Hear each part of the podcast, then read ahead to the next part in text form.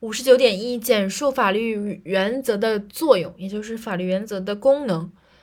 法律原则一共有三个功能，第一就是本源，刚才在上一道题当中讲，在最后一点功能上讲到了，就是一是本源的问题，然后二是嗯，在实践当中的问题，三是在理论上的问题。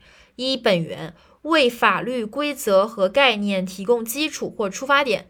对法律的制定具有指导意义，对理解法律规则也具有指导意义。就是一基础，一个基础，两个指导，对立法的指导，对理解上，对对法律应用的指导。二是，在实践当中，法律原则有时可以作为疑难案件的断案依据，以纠正严格执行实在法可能带来的不公。三是理论上的问题，填补规则可能存在的漏洞。总结下，第一是基础，是一个基本性的两个指导，法律规则。法律原则是法律概念和法律原则的基础和出发点，对法律的制定具有指导意义，对理解法律也具有指导意义。